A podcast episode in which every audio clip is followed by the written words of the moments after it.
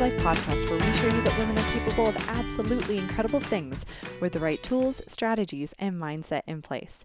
I'm your host, Victoria Smith, a stress reduction coach who's all about helping you reduce your stress so you can actually enjoy your daily life. Imagine that. Now, today on the podcast, I'm really pleased and honored to be joined by Joelle Tomlinson, who's the co host of CTV Morning Live. I first met Joelle when I did a segment on CTV Morning, uh, one of my very first, and I remember being incredibly nervous. But Joelle is just such a welcoming human being. She's so smart, she makes you feel comfortable, and she really rocks her role as a morning co anchor. So, in this episode, we talk about Joelle's experience as an adopted child in a white family. She shares her experience uh, growing up uh, as an adopted child, how her parents handled it, and her incredible insight on how hurt people hurt people we, we, I had to ask all the questions about what it's actually like the 24 hours in the life of a morning news co-anchor, what time she gets up, how she preps. Because um, I know that when I, d- I did my segment, there was a lot of stuff that goes on behind the scenes where I was like, it was just lifting the veil a little bit. It was really, really interesting. She also talks about her role as a spin instructor and what time she goes to bed because man, she wakes up at 2:45 every day. It's absolutely insane. Then we also dive into some harder content. So in 2015, Joelle lost her brother Stefan to an accidental fentanyl overdose. And we talk about what this was like for Joelle, not just as a sister, as a family member, but being on TV at the time and sort of sharing that story and why she thinks it was so powerful and valuable to share that story more broadly and the impact that her brother's death death has made on her life. It's a really really interesting interview. I had such I had such a blast interviewing Joelle. I could have talked to her about so many things and we barely even covered the surface, but I think that you will enjoy today today's episode. So for show notes, you can go to girlchoicelife.com forward slash podcast dash 142. Now, the Girl Choice Life podcast is a proud member of the Alberta Podcast Network, which is powered by ATB. So I know you've heard me talk about it before, but it's just very timely uh, to talk about ATB's Entrepreneur Center. So, ATB have entrepreneur centers in Calgary, Edmonton, Grande Prairie, and Lethbridge. And these are places where you can go for networking, mentoring, workshops, and banking all in one place for entrepreneurs. The reason I say it's timely is because I just did a workshop there this week. Now, I think it's, I'm pretty sure it's Monday to Friday, but they have workshops every single day of the week to support entrepreneurs, whether it's from wellness, which is what I was speaking about, whether it's from the nitty gritty of marketing and sales to budgeting they have something going on every day and it's absolutely free. It is such a phenomenal resource for entrepreneurs at all stages of the game, so I highly recommend that you check them out. And they also do pop up entrepreneur centers in different communities for about a month at a time, so definitely check them out and you can go to atbentrepreneur.center.com. Now, this particular episode has been brought to you by Norquest Career Moves, so I'm just going to give it over to them.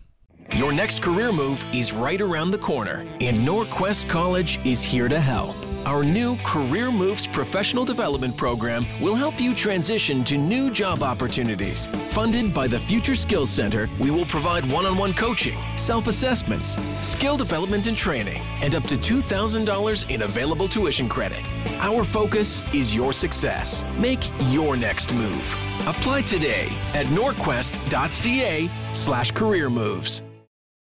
Okay, so without further ado, let's head into the episode with Joelle.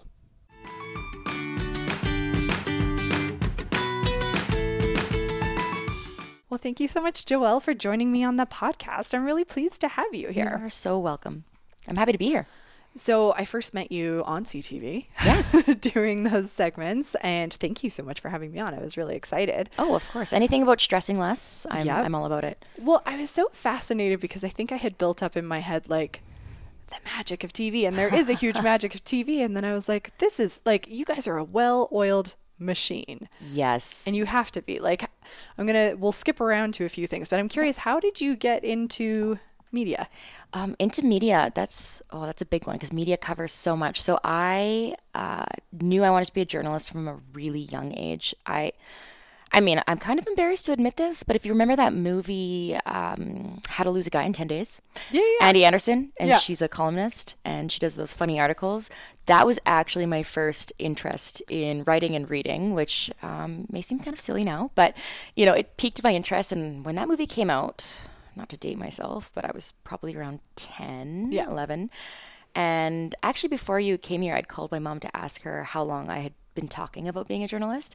And she said from the time I was like five or six. so, Oh, wow. something that I was always really into. Um, when I was in high school, I had one certain English teacher. Uh, shout out to Mr. Daw if he's listening. Uh, and he kind of picked up on my writing ability and nurtured it and encouraged it, gave me some extra work.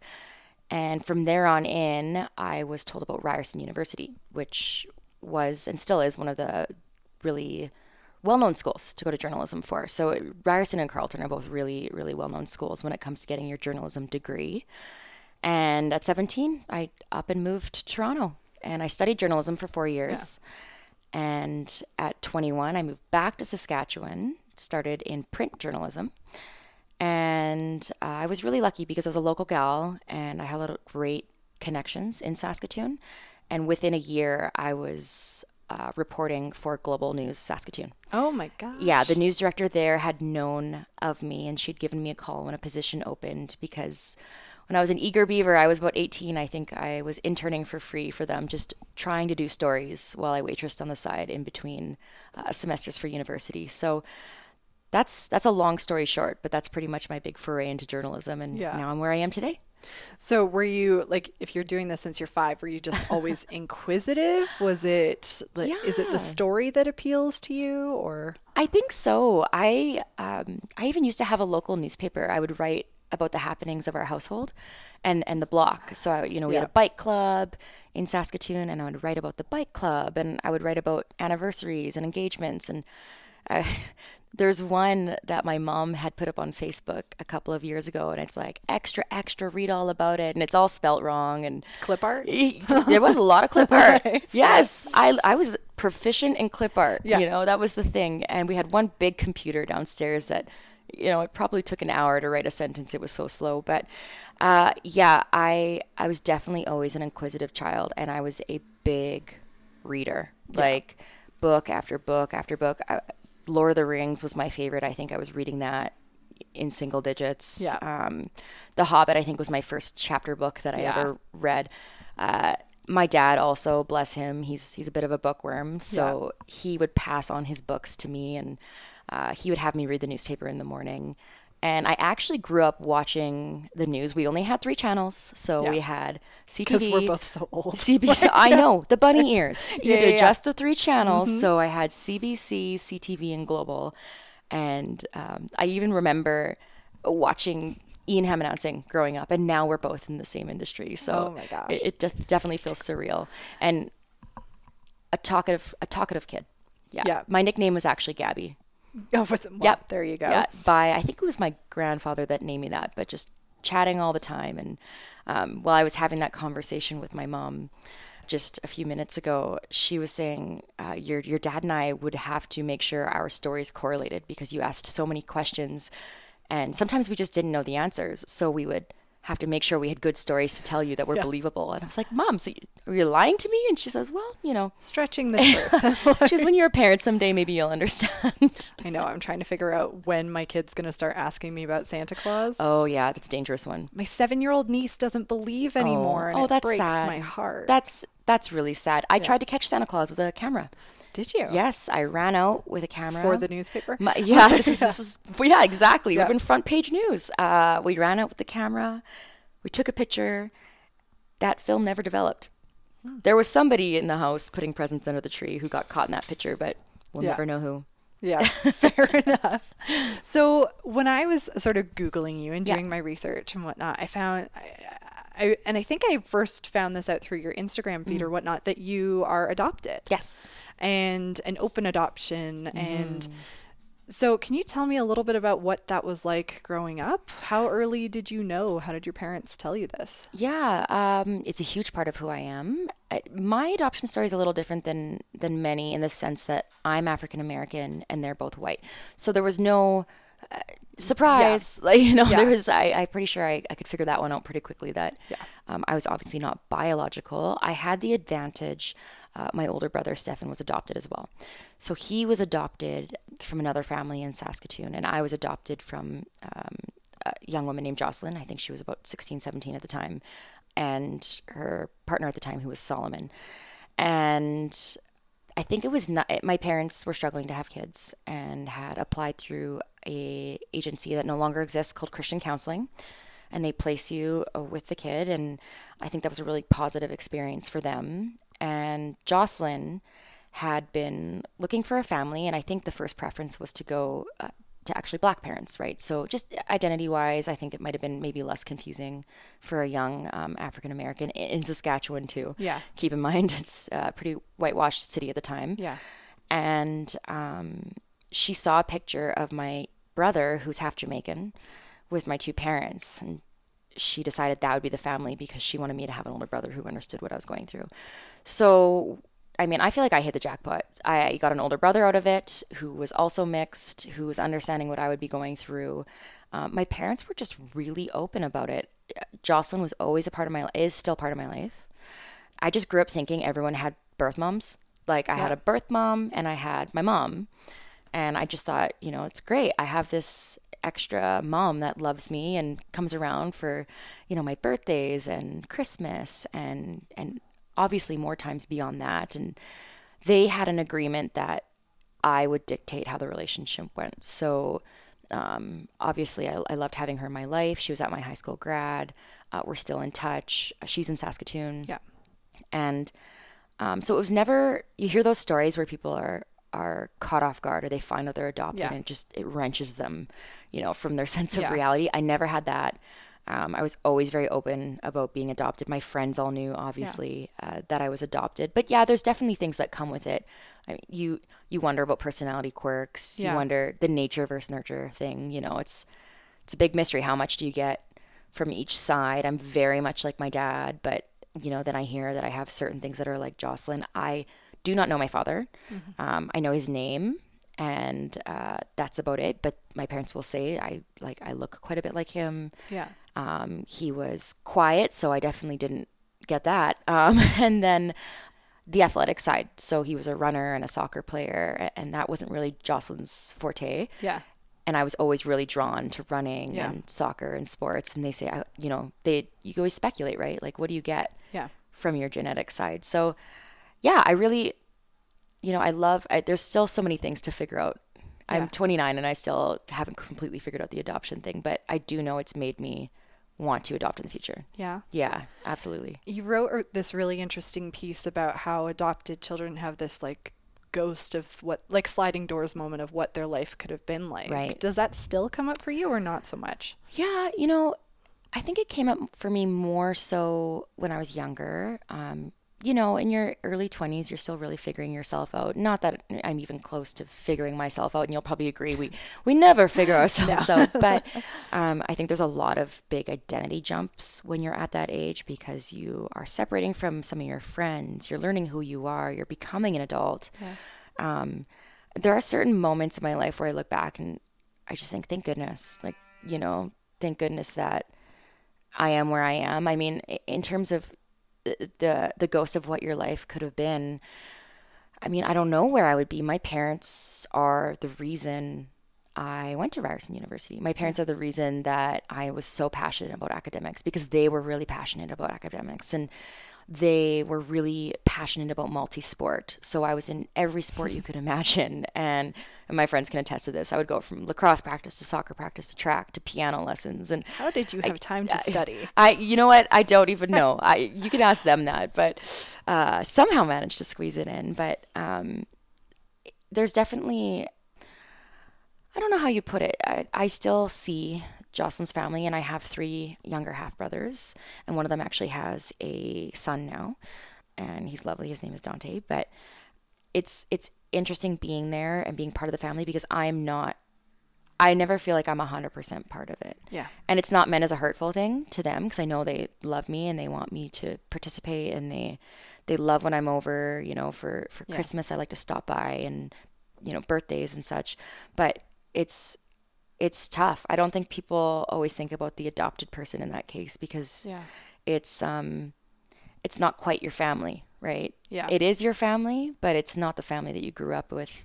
Um, and you have to kind of navigate that without hurting anyone. Yeah. If that makes any sense. I'm really sensitive to trying not not to hurt people's feelings because everyone, you know, is happy to be a part of each other's lives. Yeah. Yeah. But I don't I don't think I would be where I am. I think I wonder if I'd be a completely different person. Yeah. I mean, who knows? It's interesting, like just imagining what our lives would be like in different scenarios for all sorts of reasons, right? Totally. Like, I mean, my, um, I, I've talked about this to a lot of people recently, but my parents got divorced just a couple years ago, oh. and I, it's one of those things where I, I sometimes think, well, they should have gotten divorced when I was a kid, but I'm like, I'm very grateful they didn't, because what are all the different moments that would have changed in my life and led to me maybe not having my husband and my kids and all that kind of stuff, like you, tiny little things that could change the course of your history. Right. And that's how I feel having, I- I'm so lucky to have Jocelyn and my mom because I, I learned things from both of them. And Yeah. I feel like my mom, Faye, uh, has taught me so many things by just being the really like strong, kind caregiver that she is.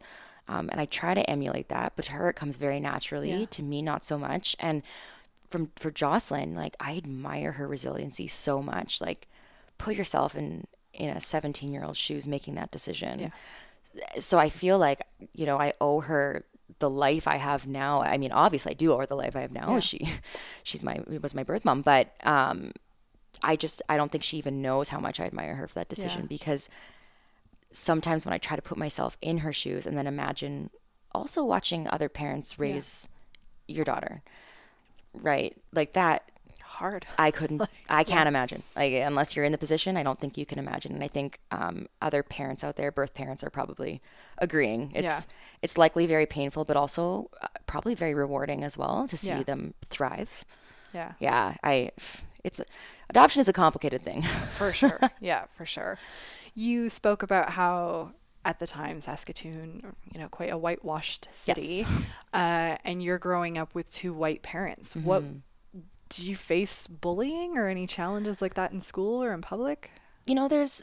I feel like I was really lucky in the sense that um, I have always had really great friends. Like from the get go, I, you know, I- I got really lucky, um, and I hope they feel the same way. But I've kept many of them for most of my life. Some of them 25 years.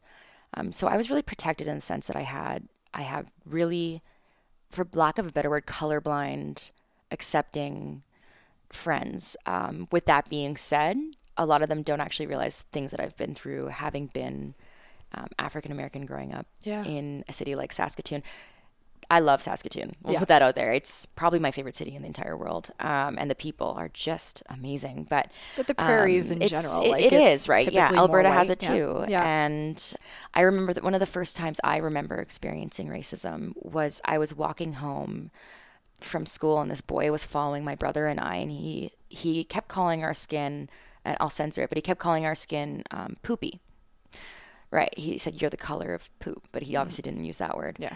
And I didn't really understand why he was saying this like Yeah. he was saying it with like just just disgust in his voice yeah so I started crying and my brother, I think they actually ended up getting in a little bit of a scuffle. But I went home and I had to say to my parents, like, why, you know, and he was saying my eyes were also the color of that. So I, I went home and I, I remember talking to my parents and I don't, I don't remember spe- specific words or anything like that, but um, I'm sure that must have just wrenched them apart. You know, having your two kids come home and being picked apart for their color, and and then I think it was a few years later, a kid called me the N word at school, and um, I that one that one hurt. I remember hearing it, and at that point, I hadn't fully understood the context of the word. But you can tell when someone says that word and they mean it. Like it comes from just just such a place of hate, but it also it came from a child, so it saddens me to know hate, it was taught yeah. to this child. Now that I look back with an adult eye, I realize that that kid was also in a very vulnerable situation. You know, he was indigenous. Um, I do believe he was um, not in a good home situation. I, I remember him very clearly. So I'm not giving him a pass, but that was a tough one. And then I had to talk to my parents about that. And they, my parents, what we were raised in the church, and they always just said, you know, the golden rule is how we live our life. So, you know, you have to brush these things off, and you have to kill them with kindness. And Yeah. I know that's a cliche sentence, but it's really true. You can you can get away with a lot if you just put a smile on your face and try try to ignore it. Sometimes it's not so ignorable, and you have to stand up for yourself. Um, I've done that too, and it it doesn't always work, but sometimes it does if you just call it out for what it is. Yeah. It's pretty um it's pretty eye opening to see the way people respond because they don't always expect you to fight back. So um I also was really lucky to have parents that were also pretty colorblind themselves. Yeah. You know, they both of them from small towns, one in Ontario, one in Saskatchewan, and both the most accepting people you know that you could you could ever meet and I just love them so much for that. But um I know that they dealt with they dealt with it as well and would try to kind of keep it from us, I Yeah. think. Um I know uh you know I can't remember what the term is. It's it's not, it's something like accidental racism. So Right. even in the church, right? Uh, older generations. Yeah. mm. Yeah. so calling your new adopted kid nappy, not okay. Happened. Happened on multiple occasions. So my parents had to learn how to teach others how to refer to these kids, right? Or um, we were refused service one time in Whitefish, Montana. I didn't know it was because of me, but it was. And I saw my dad get worked up and we left the restaurant. And they only explained it to me years later what had happened. Yeah.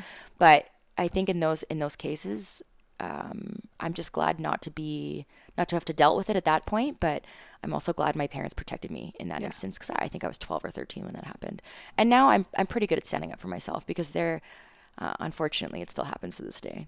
You wouldn't know it, but it does. I would love to think that it doesn't, but I'm not that naive. Yeah, I just got a just got a really fun letter sent to the station that was pretty racist undertones. So I- I think people need to understand that it still exists. I Yeah. think a lot of people are, oh, we're getting better as a society. Yeah. I, I don't completely agree with that. Um, I think certain people are, but I also think certain people are getting emboldened by our political climate. Um, and unfortunately, slipping backwards. But Yeah. I mean, that's a whole conversation for another day. Moving on. yeah, exactly. So, um, okay, let's talk a little bit about your role at CTV then, Yeah. or at, and it was it CTV in Saskatoon as well. no, it was global news. Global News. Yeah. Okay, it is so fast paced. Yes. And like I, I think there's so much I didn't realize goes on behind the scenes. Like you source most of your own stories as well, right? Mm-hmm. Like as as an on air anchor, what does a I want to say day, but it starts at like two morning, forty five middle of the night. What does what does a regular Yeah. twenty four hour period look like for Yeah. you? The nice thing is, so um, in terms of sourcing, so we source our interviews. Yeah. So the live interviews that come in, the four minute segments, the news chats, we source all of that. So that's what we source. Thankfully, we don't have to go out and collect our own news. So Yeah. that's the one thing that saves us, I think. Um, not the one thing, but it's one thing that uh, thankfully we don't have to do Yeah. because I think it would be next to impossible. So I get up around 2:45, 3, lay in my bed and stare at the ceiling for about 10 minutes and ponder life. Yeah. and then Have you ever been Yeah. late? But, uh, yes. like slept yes. over the alarm? Uh, I have in my how old am I? 29. In my 8 year career, I have missed the opening of the show once. and it was in Calgary. oh no. Oh yeah. They did not let me live that one down. It was pretty bad. I didn't look so good on the show that day Oh, either. no. Yeah, that was not a fun wake up. So I will get up, sh- typically shower. I'm one of the few morning news anchors that does shower in the morning, and that's not calling them out. It's because I have the curliest hair in the world. Right. So I, you can't sleep on this hair. Yeah. And then go into work because it just it just wouldn't happen. I look like Macy Gray in the morning, right? So I get up, I uh, I head into work, and the the fun thing about morning news and the thing that I love about morning news is we hit the ground running, and from that moment on, it doesn't slow down, but you come in fast and hard and heavy, and then everything starts to get a little bit easier as the shift goes on. Right. It's the opposite for evening news. You come in, you start to ah. collect your news, and then things pick up, pick up, pick up, and you have a deadline at the end of the day. Our deadline, I mean, our show starts at 5:30 in the morning. Yeah. So the deadline's done by 5:30, right? So we sit down. Um, Jefferson's in even earlier than me. He's my co-host, um, and he he's figured out the live where our live reporter is going. I come in. I start to edit and write uh, by by 4:15, and it's basically 45 minutes of like nose down writing editing Yeah. tweaking setting up the show we people start to trickle in we all have different start times we've got some amazing producers and, and writers on the show and an amazing director as well and I run to the makeup room at about five, do my hair and makeup. I'm out of there by five fifteen.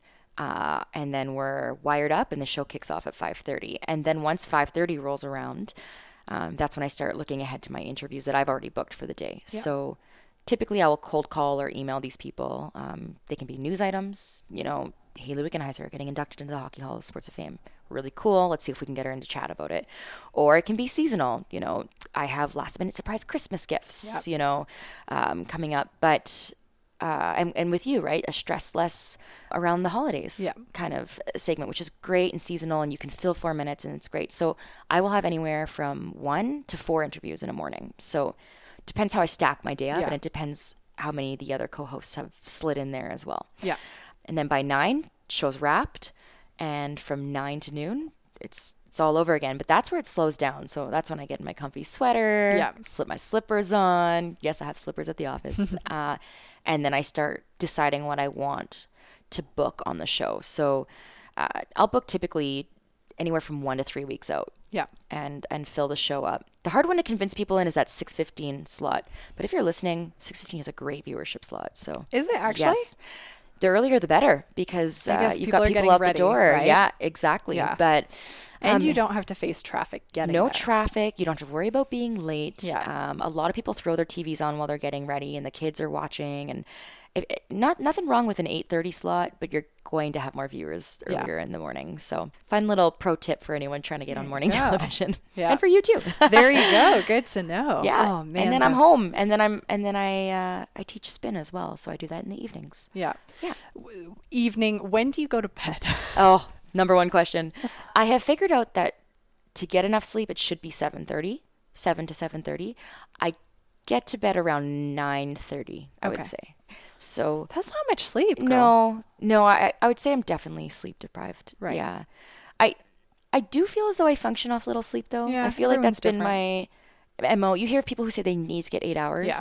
Uh, I don't think I'm a person that you're one of those people. yeah, I don't think I need eight. Um, I definitely know I need more than what I have though, because Yeah. I, I could I could close my eyes right now and probably start just sleeping right in front of you. I so. imagine though that spin in the evening must like energize you you up, up, yeah. right? So like maybe napping is the way to go for you. I do nap. I do nap. Um, Yeah. not daily, but uh, I nap when I really need it. Um, Yeah. I had a little shut eye before you got here, actually. But um, yeah, so my one class is at six thirty, which is it's a tough one because I get home around eight and Yeah. I'm pretty amped up.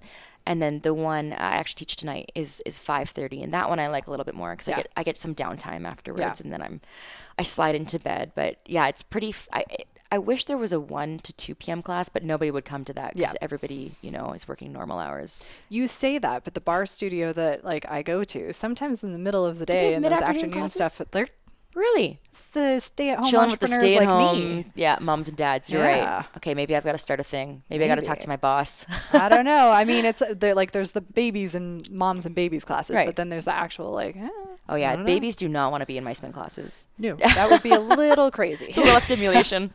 So, what is it that spin gives you? Like, what is it that being an instructor gives oh, you? Oh, I love it. Um, a sense of community. That's a huge part of spinning. Um, when I moved here, I knew no one. Actually, I don't Right. think I had one friend in Calgary. Um, pretty scary the, to go from being surrounded by friends and Yeah. constantly having a full social calendar to being like, huh, I wonder if anyone wants to hang out with me today. So I immediately got hooked up with this spin studio in Calgary, Stacks Cycle, um, through a mutual friend back in Saskatoon, this from the spin studio. Yeah. And um, I think one thing that's really beautiful about exercise and movement and group exercise is like minded individuals. You're getting people that have dragged themselves out of their bed, have dragged themselves, you know, uh, out of their house after work when they really want to be laying on the couch, put their shoes on, and gone to do something good for themselves Yeah.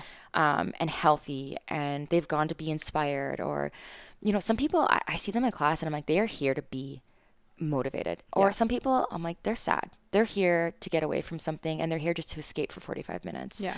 um, then you got your hype artists who just you know they're just there because they want to party Yeah. and all of these people come together and it's it's like it's i've cried many times in spin class Yeah. it sounds silly but there's something really amazing about everyone moving together and, and cheering each other on so i would say just a sense of success and Yeah. contentment and and yeah, definitely community. I think that's the, Yeah. the number one word for me. And my best friends in Calgary are now all Yeah. from Spin. I actually interviewed Marla Brous from Barre, Oh, Barre yeah. Body Studio, and we talked about like the power of music and how it can like it can hype you up, or it can get you emotional, or you can Right. cry, and then adding movement into it, like and it's moving just with so the music and then adding it into a group aspect where you're all moving together. I say that in my classes.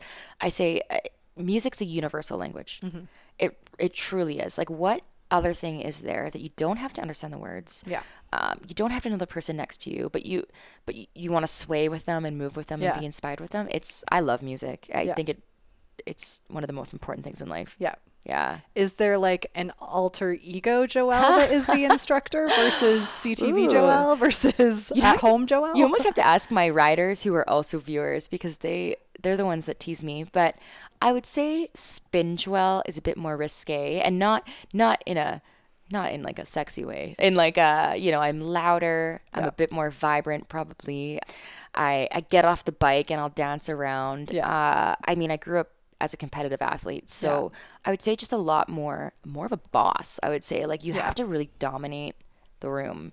Um, my voice will drop a decibel um, just to really. I have heard these videos and I'm like, this doesn't sound like you. I'm confused.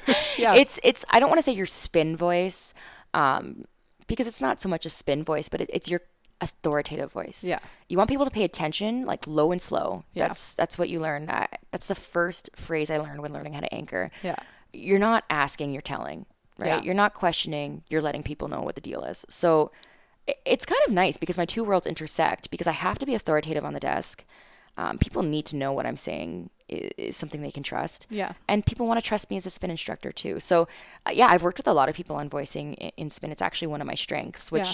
I think really translates from working in media. Yeah. Yeah. You, but you're right. You've probably watched some spin videos and you're like, ah, she's scary. It's not scary, but I'm like, where does this depth come from? yeah, your diaphragm. It's all Yeah. your diaphragm, baby. Yeah. And I, I imagine that also helps save your voice, right? Because like I do a lot of public speaking, and if if you have a few days in a row of that, like Absolutely. I don't know how you do it every day, but it's like I've I can lose my voice easily. um, I was trained by this amazing woman, Natasha. Well, ta- uh, Tashi, training by Tashi. That's what it is. And um, she actually had vocal cord surgery. Amazing instructor, Yeah. but speaking from her throat. So it's something that she uses as a story to tell all of us instructors that she trains. Speak from your diaphragm. You're not speaking from the top of like you're not speaking from the area in your throat. You're using that power in your diaphragm and then speaking out of the top of your head. Yeah, So it does, and on top of it, I mean, we're sprinting on a bike, Yeah. so uh, you gotta you gotta make sure you save some breath for that as well because you're instructing and you're sprinting and you're hyping and you're jumping. Um, but I definitely have a rasp to my voice that I did not have five years ago. So Yeah. I do get concerned sometimes because I talk, you know, four hours in the morning, Yeah. and then I then I then I yell for a living in the evening. Yeah. So I, I'm very quiet otherwise. You'd be shocked. Yeah. yeah. Saving my voice. So on the TV front, we'll go back to Yeah. CTV for a second. I literally did a three minute three minute segment with you, the stress less back to school, whatnot. And the email that I got from a viewer berating me for the use of maple syrup in a suggested recipe instead of honey and how I was Oh doing damage to the I was like, I was a four minute segment. What is this like for like you or for Courtney being pregnant with twins or for like Mm-hmm. What is this that you have to deal with? Oh, the public eye. It can be a blessing and a curse. Um, I'm sorry that happened to you. Oh, I. That's- kind of took it as this was not meant for me. This is their yeah. problem. Just pass that right on to the junkie inbox. That's what I do with a lot of them. Um, yeah, uh, people are very, very brave behind their keyboards. People are very brave when they don't have to actually face the person that they're speaking to, because otherwise, people are generally they'll stay in their lane. Yeah. Um, I mean, I always want to say to these people, okay, now come to CTV and tell me that to my face. Courtney, actually, you know, she, I was surprised and very happy because uh, Calgary really embraced her um, pregnant on air, and and she was pregnant with twins. And that this is not normal for most co-hosts of what I've heard about. Of, uh, sorry, of most uh, TV presenters being pregnant. That it's usually It's the usually n- you see a lot of stories out there where they get some horrendous feedback, and Yeah. I mean that blows my mind. A woman is growing a human inside of her, and you are going to call her. Uh, terrible names. I, Yeah. I really can't wrap my head around that one. Um, I don't really understand it. I still don't understand it to this day. But yeah, I think Courtney, and if you talk to her, it was really nice. She had a lot of supportive Yeah. viewers, um, but that that is not normal. So she she had a great experience, and you know maybe she didn't talk about the bad ones because Yeah. that that happens. I tend to be a target. I don't really know um, what it is. We we make jokes with my friends like, oh, they they just hate my face, but um, yeah, everyone's kind of got their thing. So Courtney's gotten berated for you know some someone someone won't like her voice, and you know I've gotten berated. Typically, typically it is my face for some reason. Um, a lot of people take offense with it. I don't really know what it is. I can make some guesses, and then and then you'll get the ones where obviously people are upset about the content that you're Yeah. espousing. They're, I think people think we're not people. Certain viewers may think that we are making things up. We do not make up news. Yeah. Um, we take the information that's presented to us and then we present it to you in a manner to which um, everyone can understand it. Yeah. So, I mean, that is journalism. We take current events and then we tell you what the current events are. We aren't, you know, I'm not It's not supporting. an opinion show. It's I'm not, a- supporting any of it. Yeah, Yeah. I'm just laying it out on the table for you. Um, I had mentioned earlier in the podcast that I got a pretty nasty letter, um, and it was a handwritten letter, and it was um, it was it had ten men's names at the bottom. So, uh, and who knows what the situation is? It could be one person who maybe has some mental health issues, and they just signed off ten names, or there could be ten people out there that really hate me in Calgary. And with that being said, I mean, it goes back to being a kid and my parents telling me about the golden rule. Yeah. Because, I- I mean, all I can continue to do is treat people with kindness and respect and hope I get it in return. Because those people, I don't want to be their friends. I don't want to know Yeah. them. I don't want to live in whatever world that they are living in, um, particularly if there's, you know, any racial um, implications in, in the, the letters, which there typically is. But you do develop a very thick skin Yeah. a very thick skin. Um, when I first started, it used to get to me. Yeah. Um, but I was 21. And now some of them you'll laugh at. Um, sometimes it's someone who, sometimes I'll get um, some older women who really don't like makeup. So I'll get I'll get makeup advice. I imagine you get a lot of fashion comments. Yeah, fashion, fashion advice, uh, Yeah. makeup advice. Uh, those ones I just kind of chuckle at and Yeah. and hit delete. Yeah. But yeah, there's I I have very rarely responded. I have responded, and I tell you, I respond, and you don't get a response back because Yeah. I think they're shocked that there's a human on the end of the other end of that insult. Yeah. Um, there was one time I was called a word that I just really wasn't okay with, and it was me and my co-host at the time that were called it um, back in Saskatchewan. Yeah. And I just wrote back to her and I said, next time you want to call someone that, um, I want you, and I, I Facebooked this person because I wanted to see what their situation was, and there was two of her um, grandkids in the photo, and I just said, I just want you to imagine someone saying that to your children or your grandchildren, and then I want you to type it and send it and see if, how it feels. And someone had passed that advice on to me, and I think it's great. Like next time you want to say something awful about someone, imagine them saying it about someone you love. Yeah. I mean, it's it's stopped me before, right? So, Yeah. No response. yep. No, I can imagine. no response. So not only are you dealing with sort of feedback, good Yeah. or bad, from Yeah, there's lots of good individuals, too, but you're say that. also going through your own life and being on air. Yeah.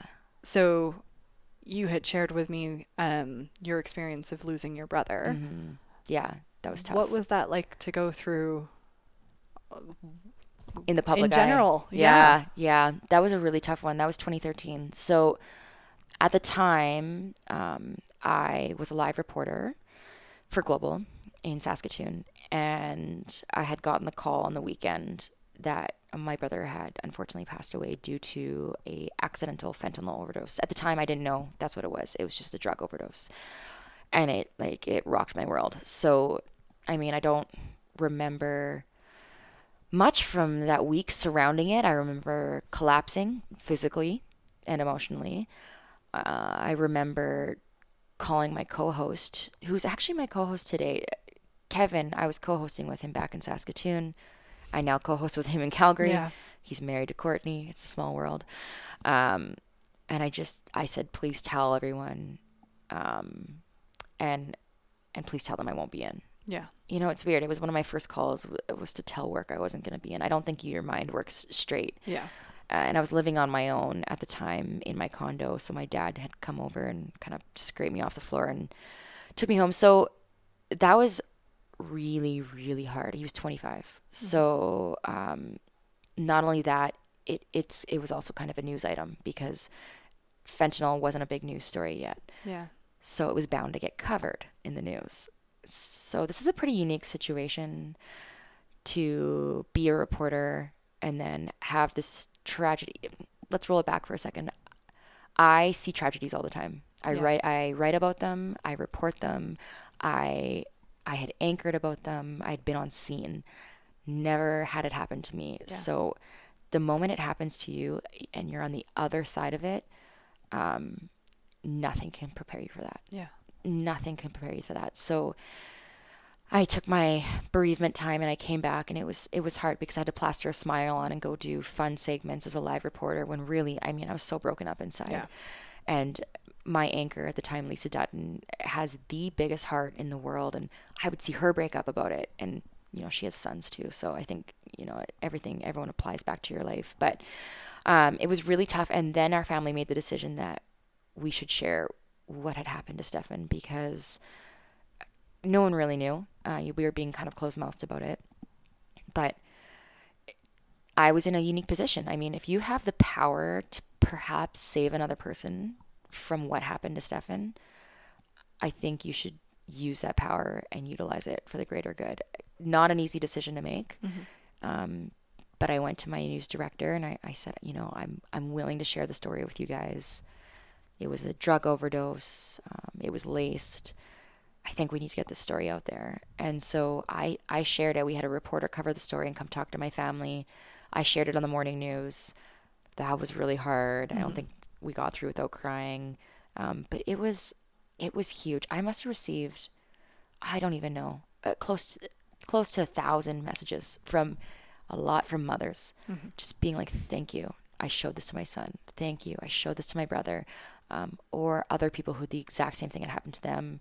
Was really hard. I, I combed through every single one of those emails. It took me a long time, but um, it just reinforced the fact that you should share these stories. And I'm not pressuring anyone to share. It, don't share if you don't want to, but like if I know that one kid read that and Yeah. and won't do what Stefan did and experiment with these things, I mean that's that's the point. And he struggled with his mental health, so we talk about mental health and we talk about grieving and grieving during the holidays. Yeah. It's a whole special thing. So I think that experience um, made me such well so much more of an empathetic anchor and an empathetic reporter. And when i oh when those stories come across my desk whenever a fentanyl story comes across my desk i do not know that viewers know that i struggle to read every single one of them. When i hear of a kid that's passed away or whatever like i have to choke it back sometimes. So i think sometimes viewers don't know that. Like we are Yeah. very human and we have gone through the things you've gone through Yeah.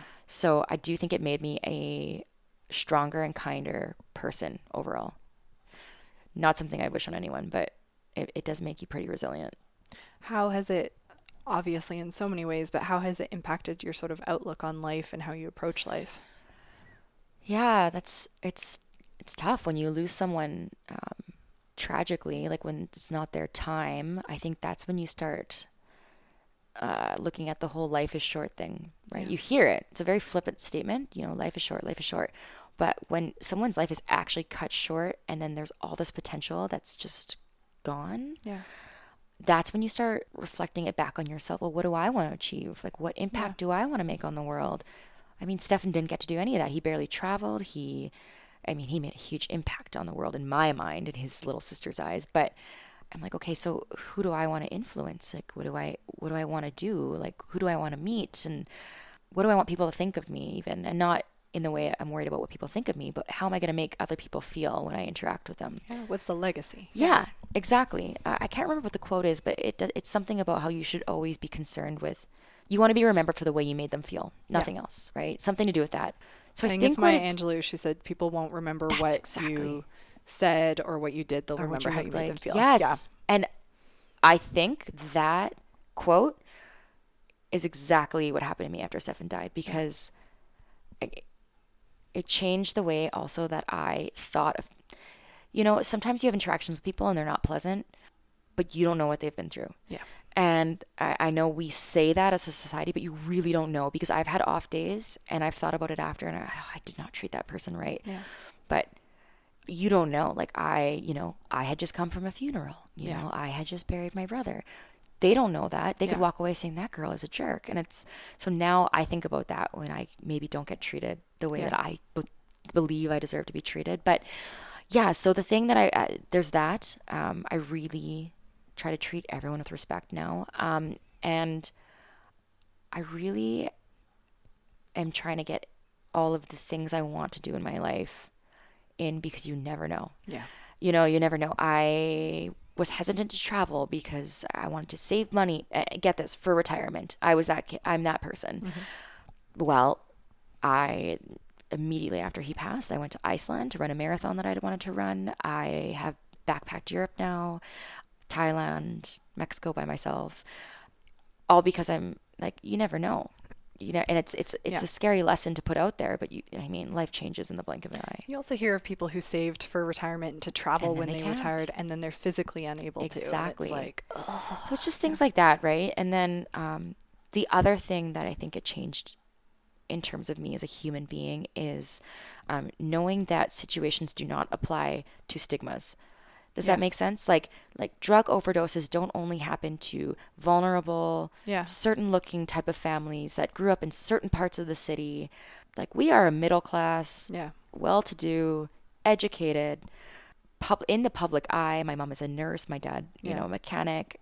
Not the family that you would Yeah. expect it to happen to. And I think people need to realize that that's the case. So the whole judging a book by its cover thing, I think it really opened my eyes to that because um, people say some pretty awful things about addicts and people who have mental health issues and or they assume their background is twisted and dark Uh, it's not the case like Mm-hmm. Yeah. it, it affects all of us so i think in terms of mental health it just just like my eyes were really really Yeah. opened they were half closed before but now now they're definitely open and i try not to judge anyone no matter what Yeah. honestly Yeah. yeah it, it's interesting what you were saying there about uh, you don't know what people have been through. Like I often talk about this in coaching: hurt people hurt people, and like, Yes, and not that it's an excuse, but just that understanding of it's not you, it's them for the most part. totally Yeah. I saw this amazing comic the other day, and it, it what book was it in?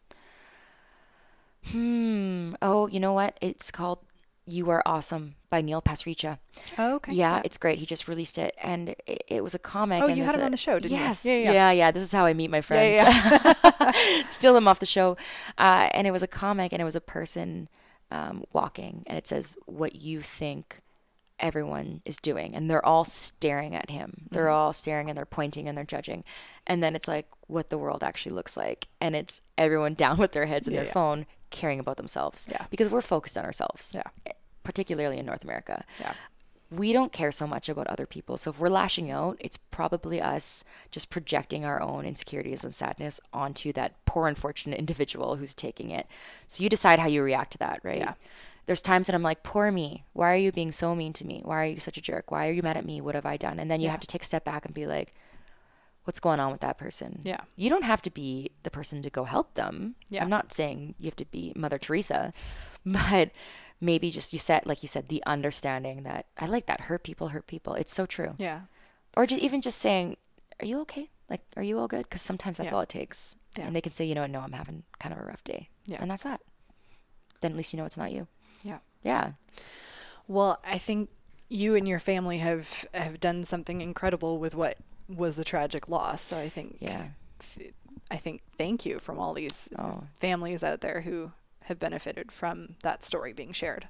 I just yeah, I hope I hope it has. You never know. I mean, we did get some good messages. I think a lot of kudos goes to my mom and, and my dad too, but my mom really threw herself into the community and raising Yeah. money for vulnerable individuals. There's there's a place called the Lighthouse she volunteers at now. My brother had to stay there a few times. Um, so I think I still I'm still learning from mom. she like I said, she's got that giving heart that I mean, if you see your parents do it, you, you want to Yeah. imitate the actions, right? So Well, Yeah. uh, we can link to the lighthouse in the show notes in case anyone wants. To That'd be great. Yeah. It's um just downtown Saskatoon and they help out people in- just in tough situations and it's temporary housing. Um I, I know they're doing more now too. I'm not entirely sure. I've been gone now for three years, Yeah. but that'd be wonderful. I know she volunteers there maybe once a month. Maybe it's once a week. She might Yeah. get mad. I said once a month. Yeah. Yeah. All good. Well, uh, you have so much to your history, and we didn't even touch on the professional sports, and we're probably not going to have time to. But um, as with everyone, we all have so many unique stories to us. But we're going to move into the final five questions I ask all my guests. So. We might have already touched on on some of it, but what are some of the things or the projects that get you fired up in a in a good way? Uh, specific projects. It- Whatever you want to talk about and share. Ooh. Oh, why didn't I prep for this? Um, get me fired up in a good way. I know it gets me fired up in a bad way, so I always have to add that in a good way. Oh yeah, no doubt. Yeah, lots of things. I'm a pretty passionate person, Yeah, yeah, so yeah, don't don't do the fired up in a bad Yeah, way. Merging, driving. Yeah, Um, politics, ugh. Fired up in a good way. You know, that's kind of a tough one. I'm trying to think of anything that involves a community coming together gets me fired up in a good way. So we're Yeah. talking um, ride the roof. Like Oh, yeah, if yeah. you've been to ride the roof, it's just it's like my dream to teach up there for that. Um, you know, all of these people come together, they raise money for a great cause. Working together as one, and then Sometimes the rained on. positivity. yep, I got rained on last year. Yeah, it was kind of magical in Yeah, its it own looks way, great. right? That gets me fired up in a good way. Um, challenges that I get told that I can't do, that gets me fired up in a good way. Yeah. Um, you you are not discouraging me. Let me tell you that. I I had a guidance counselor tell me I probably wouldn't get into Ryerson. Well, I got in because because you fired me up to work even harder on my portfolio.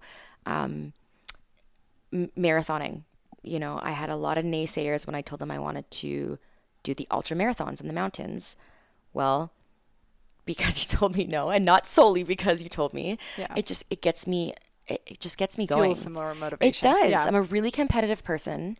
Um, so if you want me to do something, just tell me I can't do it, and then and then maybe I can make it happen. Um, and I'm not so much competitive with others anymore. It's more so just uh, myself. Yeah. Um, so anything that involves, I think, really like fitness and community. Um, also, I and I I'm I haven't done anything with it, but but writing Yeah. projects just in general. As much as it's you know me as a TV person, you met me on a TV set, um, you see me in spin, but my my strength is in writing. Yeah. Um, and I I have nothing in mind yet. I've got a few projects that are just existing in my brain. Percolating. Yeah, they're just they're just marinating in there. Yeah. Um, and I'm kind of excited because I, I really want to produce something substantial, you know, in the next couple of years that involves either a book or a manuscript or something like what you're doing, like a podcast. Um, so it just gives me kind of a sense of of extra on top of you know just being the morning news host. I kind of want to show that I have other skills and Yeah. other ranges. So I don't know if that's so much fired up as just kind of like excited Yeah. for the future. well, and it's something that's your own as well. Right. Yeah. Yeah, and I I just love writing and creating, and it's it's gotten a little dusty. So I'm excited to see what this Yeah. ends up being. yeah, we'll see. I've got a few ideas. I just need to like work them out. Yeah. Yeah. and collaborations, they get me fired up. Yeah. Like I know so many cool people in Yeah. this city, and there's just so many opportunities to work together. Yeah. Yeah. That's awesome. Yeah. Well, you said you're also a reader. What's Mm-hmm. the most inspiring book you've read in the past couple years?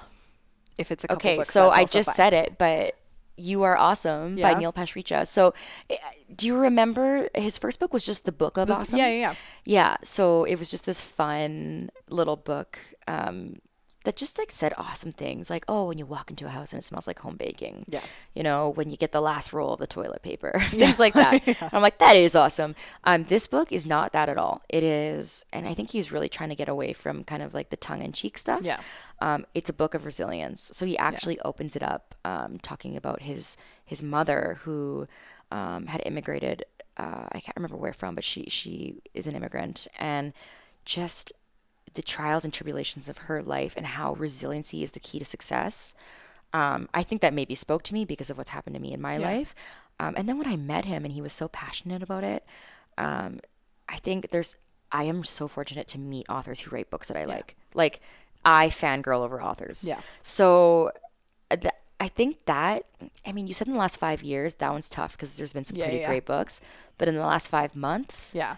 I would say uh, pick up that book. It's really good, or borrow it from the library or something. Uh, That's a good one. And I really enjoyed Girl Wash Your Face. Yeah. I did really like that Yeah. one. I wasn't actually as much a fan of the second one. Yeah. Stop Apologizing. Yeah. I, the Girl Wash Your Face. Yeah. I, I found it really kicked my butt into second gear Yeah. for a little bit. Awesome. Yeah. That's great. Awesome about the Book of Awesome. Yeah, Book- exactly. There you you go. are awesome. um, I imagine there's some level of stress in everyone's lives and in yours as well. How do, what's your go-to methods for handling stress? um, mine would be probably exercise. Yeah. um, running in particular. Uh, if I really need some time to think, I will go for a run. Yeah. Uh, nothing in my ears, no music, like hearing my breath, reminding myself that my body can do pretty amazing things, as Mm-hmm. can everyone's. But I think it's just like feeling the gratitude of like working hard. Yeah. Um, that that's probably my number one. Uh, I do employ like the five breath tactic where Mm-hmm. like I'm a very um, I am a very emotional person. I, I realize that I that word gets a lot of negative, you know, feedback, but emotional in the sense that I'm like I'm really really happy when I'm Yeah. happy and when I'm really sad, I'm really really sad. So sometimes Yeah. I recognize that they're fleeting. Yeah. Emotions can be fleeting. So if I'm really really frustrated, which happens, Yeah. you know, often, I just stop and I take five massive breaths. I've done it in traffic. Mm-hmm. It's amazing. It's it's so simple, but it's so amazing. So I mean, the running is a is a bigger fix. Um, and you know, reading is a good one for me, and eh, exercise is the big one though. Yeah. But that breathing is like if you need it in the moment, take it. My my last one is listening to music Yeah. yeah, I've got you know the Amazon Alexa, and I'll Yeah. I'll literally be like Alexa, play soothing acoustic music, and she will. I got nervous there because Yeah, oh, yeah. She might hear me. Yeah, no, I hear you. Uh, no, I regularly employ the five breath. I've Yes. many times We've had a screaming toddler outside Yes. the bathroom door, and I'm like, no, I just have five breaths. just five. I can still hear you, but I still need five breaths. and like big ones. You have Yeah. to take big. It's not like it's it's like full in until you can't pull in anymore and out, and your body just releases well, something. it's nuts when you're stressed how you're breathing just Yep, up in your throat. tight. Your shoulders are tight. I always make my class um, shake it out before class. Yeah. I just say shake off your day, take a couple breaths, roll out your shoulders. Yeah. Now let's go. Yeah. So yeah. Awesome. Um, we may have touched on this, but what's the best life lesson you've learned or advice that you've been given? Ooh. Yeah, I guess uh, in ways we covered it. I'm trying to think of like narrowing it down to one life lesson. Um, I mean, s- I'm really, really people oriented. So I- think mine won't come down to something like smart and that you can put into one sentence, but I think look around and see who you surround yourself with because you draw the best aspects of the people around you. So I have friends who I draw their strength. I have friends who I draw their empathy. I have friends who I draw, um, you know, their kindness and their caring, and some of them their sassiness and their assertiveness and their ability to lead a crowd. Yeah. Um, so surround yourself with people who you admire, and don't worry about the rest Yeah. right? Because I spent a lot of my life being concerned about what other others thought of me. Um, but really, it's those people around you that care what they think about you Yeah. because you admire them and you you want to rise or sorry, um, you want to support them and rise with them. So, you know, I would never go, I'm, you know, rah, rah, I'm a feminist or anything like that. But I do have feminism ideals. And I, I love that quote empowered women empower women, right? So, you know, love the men too. But I got to say, like, my sisters and my, my girls around me, they're so amazing. And um, I think just like find your tribe and like hold on to it. Yeah. And um, when you need them, they'll be there for you. And when they need you, be there for them just as strong as you need it. Yeah. Yeah. And you know, it's funny. Like, I can tell that that is your values purely from your Instagram feed, if nothing else. Like, your friends are such a key part of your life, They're right? so great. There's, Yeah. I have such like my friends are the best. Yeah. I like I said to you at the start of the interview, I've been so lucky. I don't know what it is, but like I couldn't say enough good things about the people that are around me. And we all have people that we don't get along with. Yeah. Um, don't feel bad cutting them loose. Yeah. Maybe they are stressed out being with you. You know, we're not all going to get along. That's human nature. Um, so it's something I've had to work on a lot because I I am naturally a people pleaser. Yeah. Uh, I think to be a morning show host, sometimes you, you kind of have to be a people pleaser. But it, it's actually my fiance who who says to me always, you know, give less F's, if you know what Yeah. I'm saying. You gotta you gotta care less. Yeah.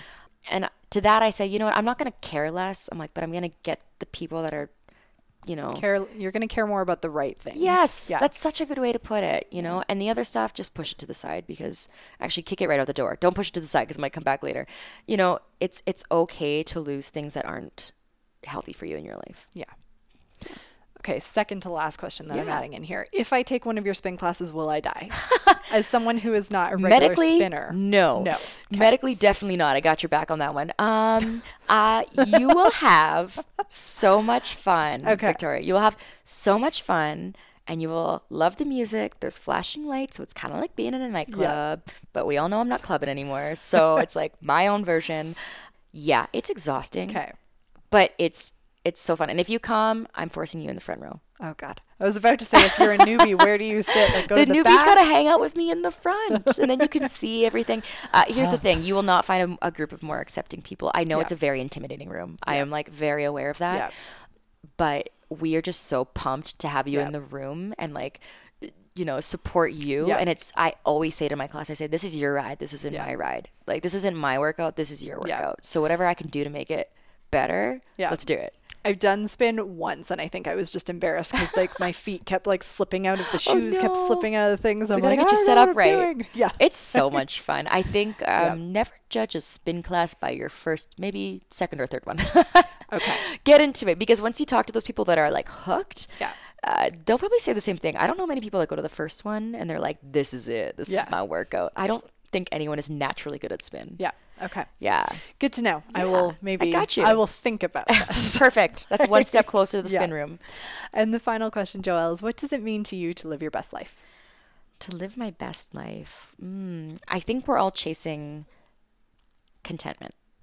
So, to live my best life, um, I think I will be so happy if I have my family nearby, my friends nearby, rooting for my rise, and I'll root for theirs as well. Um, traveling the world. I, yeah, if I'm going to live my best life, I've got to see all of the cultures, all of the world, um, and and loving really deeply. I I've struggled with that one. I, you know, as I'm an extrovert for sure. Um, I love being around people. I love drawing from their energy. Um, but I tend to have a bit of a wall. So you may think you know me, but you haven't cracked through that. So like living my best life, I think is like lowering that wall a bit and just like feeling everything. And and also